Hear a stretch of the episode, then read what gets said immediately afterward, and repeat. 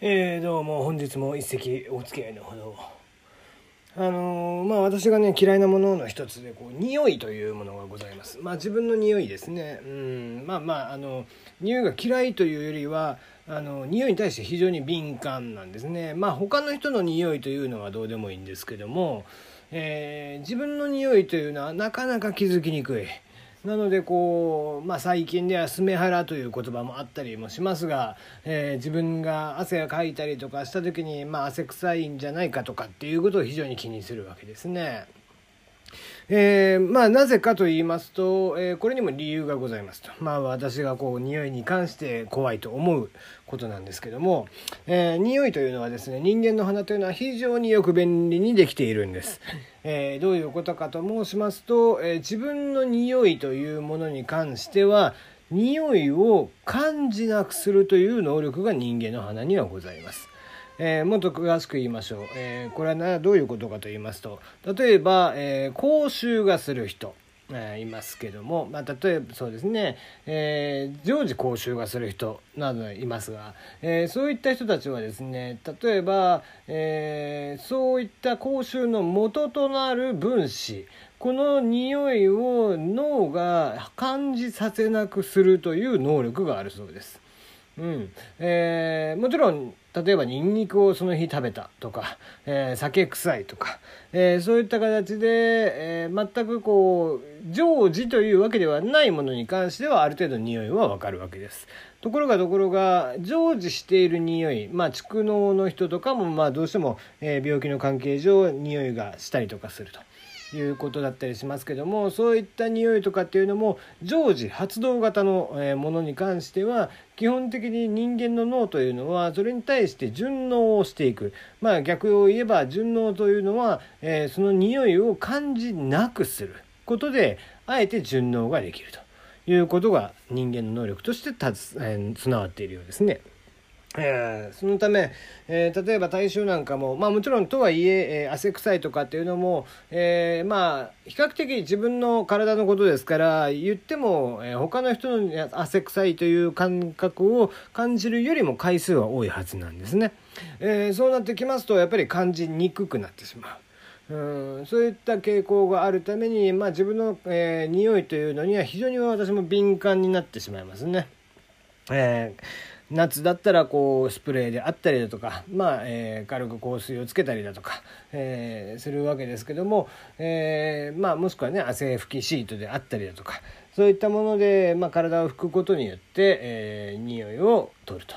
いうことですね。うんまあ、ちなみにこうできればこう汗を拭く際にはですね、えー、濡れタオルとかがいいそうです、えー、乾いたタオルで拭いてしまいますと毛穴に詰まっているばい菌などが、えー、繁殖をしやすく匂いが発生しやすいということでまあもちろんこうシャワーを浴びるとかお風呂に入るとかってするのが一番なんですけどもさっとできることはやはり濡れた、え湿らせている布とかで拭く方が、え汗はきれいに取れるということなんですな。まあ、まだまだ暑い日も続きますので、えー、体臭等々には十分気をつけていただければなと思う次第でございます。では本日の、えー、ラジオトーク入っていきましょう。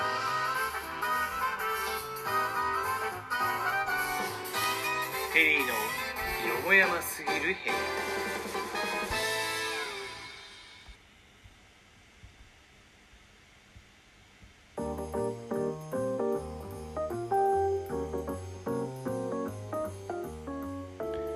ラジオトークをお聞きの皆さんこんばんは、えー、8月の16日木曜日。時刻は夜の10時21分を過ぎました。テリーのよもやますぎる部屋です。いかがお過ごしでしょうか？テリーです。この番組は僕が個人的に気になっていることニュース話題などに対して好き勝手12分間一本勝負していこうという番組です。案内役はテリーでお届けをいたします。なおこの番組ではお便りや感想を募集しています。ツイッターで質問箱用意しておりますのでぜひ送ってください。ナナミュージックのリクエスト普通歌もお待ちしております。はい。えー、8月も半ばを過ぎまして、えー、夏休みとかもねもう、えー、小学生のこと,、えー、子とかもあと2週間。ということになりましたね、えー、全国のね小学生中学生、えー、高校生もそうですけども、えー、宿題が終わってますかね。うん。皆さん宿題、えどうでした？ちゃんとやってる方でしたかね、え僕は多分ですね小学校1年生から高校3年生までの間一度も宿題を100%出したことはないと思います。何の自慢にもなりませんけども、え僕らが僕が小さい頃に育っていた小学校あの鹿児島っていうところはですね比較的えー、まあ、九州の中では教育、えー、が、まあえー、盛んといいますか進んでいるではないですね、えー、教育熱心、えー、なところで、まあ、宿題が結構多いんですよね。うん、学校の、えー、ドリルみたいなのもあるし、えー、まあ、自由研究もあるし日記もあれば漢字の書き取りもあるし絵も描かなきゃいけない読書感想文も書かなきゃいけないなどなど、えー、天気予報も出さなきゃいけないしみたいな、え自由研究があったりだとか。うんまあ、いろんなことがね宿題としてあって意外と大変だったわけですね。まあもう夏休みが終わる3日前ぐらいになりますと、まあ、当然ながらよくある傾向よく見る傾向なんでしょうけども、えー、光景なんでしょうけどもね、えー、泣きながら、えー、宿題をするという感じの性格でございました。うん、まあまあ、えーね、偉い子だったらねもう7月中に全部終わらせてみたいな子もいてああいうのできるのは本当尊敬しますね。うん。僕はねそういうのができないですよね。多少ちょっと餌でもね、えー、例えばじゃあ夏休み宿題早めに終わらせたら何か買ってあげるよ。おもちゃの一つでも買ってあげるよ。なんて言われたら普通の子供だったら別にそこにね、えー、よし頑張ろうなんてことにもなるんでしょうけども。うん。比較的僕はですねそういったこう餌をぶら下げられても、えー、やりたくないものはしないっていう。非常にひねくれた性格をしておりましたんで、えー、そういった意味合いでねあの宿題っていうものはいつも残しっぱなし、えー、まあ何ですかね。デッドがあるじゃないですか。例えばこうそうですね。小学校の宿題はねあの担任の先生にひとまとめにして出しますんでまあまああれですけども中学校とかになってくると各教科が分かれるわけでしょ先生方に。先生ごとに宿題を出されていてってするわけなんで。えそうなってくるとですね、えー、その先生の初回の授業に合わせて宿題を持っていくと。えー、なんだったら初回の授業では、えー、すいません忘れましたって言って 2回目3回目に合わせて持っていくっていうのが えー、僕の上等手段ですよね。はいえー、まあこれをね、まあ、言いないとは思いますけどもこれを聞いているね、えー、小中高の、えー、方々いらっしゃればですね、え、こんな大人にはならならないようにしていただきたいので是非宿題はきちんと終わらせてい、えー、ってほしいなと。思いますね。自分の子供には、え、しっかりやれよと言うんですけども自分のこととなりますとっていう感じですね。はい。じゃあ今日の話題。えー、象が癌になりにくい仕組みが科学的に明らかにということで、えー、比較的小動物よりも大きな動物というのは、えー、一般的に癌になりやすい傾向にあるなどと、え考えられていたそうででもどうやら、えそういったものは実は関係がないらしいというのが最近分かってきている。うん、どうやらそこは矛盾しているらしいですね。え犬なんかであれば、え大型犬は小型犬よりも癌になりやすい傾向があるそうです。ところが、えー、全体的に見るとそうでもないらしいと、えー、タイトルにもあります通り象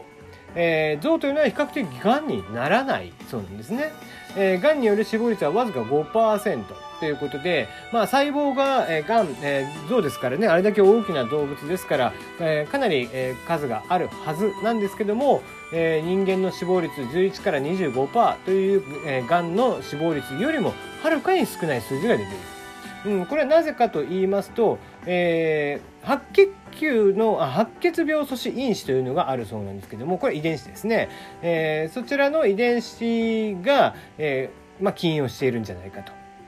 えー、がん細胞に、えーまあ、がんに、ね、なった場合に、えー、がんというのは細胞が、えーね、どんどんどんどん死んでいくということ、えー、がん細胞が広がっていくということなんですけども、えー、アポトーシスといって、えー、細胞を殺してしまうという作業をします。動物というのは。これは、えーと、細胞を要は活性化させるために古くなったりだとか劣化した細胞を殺して、えー、意図的に殺していく細胞死というものなんですけどもこれをがん細胞に対してアポトーシス細胞死をすることによって、えー、どうやら体内でがんが広まることを防いでいるんじゃないかということが分かってきていると。うん、なるほど。まあこういった、えー、ね他の病、えー、動物なんかでね、えー、癌になりに、えー、癌で死ににくい、癌が治りやすいみたいなね、えー、遺伝子であったり、えー、因子みたいなものが早急にね人間に転用がされるといいかなとは思いますが、まあその反面ですね、その反面ですよ、えー、これ以上人間は長生きしてどうするのかなというところもあったり、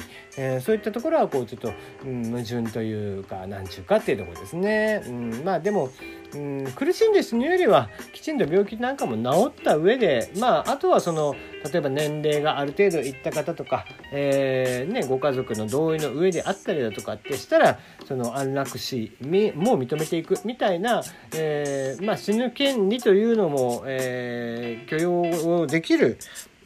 世の中になっていってくれればなと思っているんですけどね。うん。はい、えー、ライブコマースアプリ、ピンクルがクローズへということで、えー、まあ、昨年末ぐらいですね、えー、昨年夏ぐらいですかね、えー、ライブコマースといって、えー、動画配信で、えー、物を売るというのを、まあ、始まっていましたよね。まあ、いくつかの会社さんがバンバンバンバンと立ち上げていて、えー、ピンクルというか、えー、サービスも比較的うまくはいっていた。ところがところが、まあ、ちょっと上限とかが分かってしまって、えー、MAU とかも十分伸びていた、売り上げも立っていたんですけども、やっぱり上限が見えてきてしまったと。え、要は規模感ですね。うんこの先これを続けていってもああここぐらいまでで売り上げって止まってくるなみたいなところになって、えー、シリーズ A の段階で、えー、調達を資金調達をしていく中で株主とかとも相談しながら、うん、やっぱりちょっとこれは厳しいよねという結論が出たと。うん、まあまあ流行りものというものでパンパンパンパン立ち上げりゃいいというものでもなくきちんとこうして、えー、市場規模感などを見ながら、えー、やっていかないと、えー、新しいサービスというのはうん、いまいちやっぱりまだまだ信憑性が薄いというのがあるなという印象ですね。ではまたお会いいたしましょう。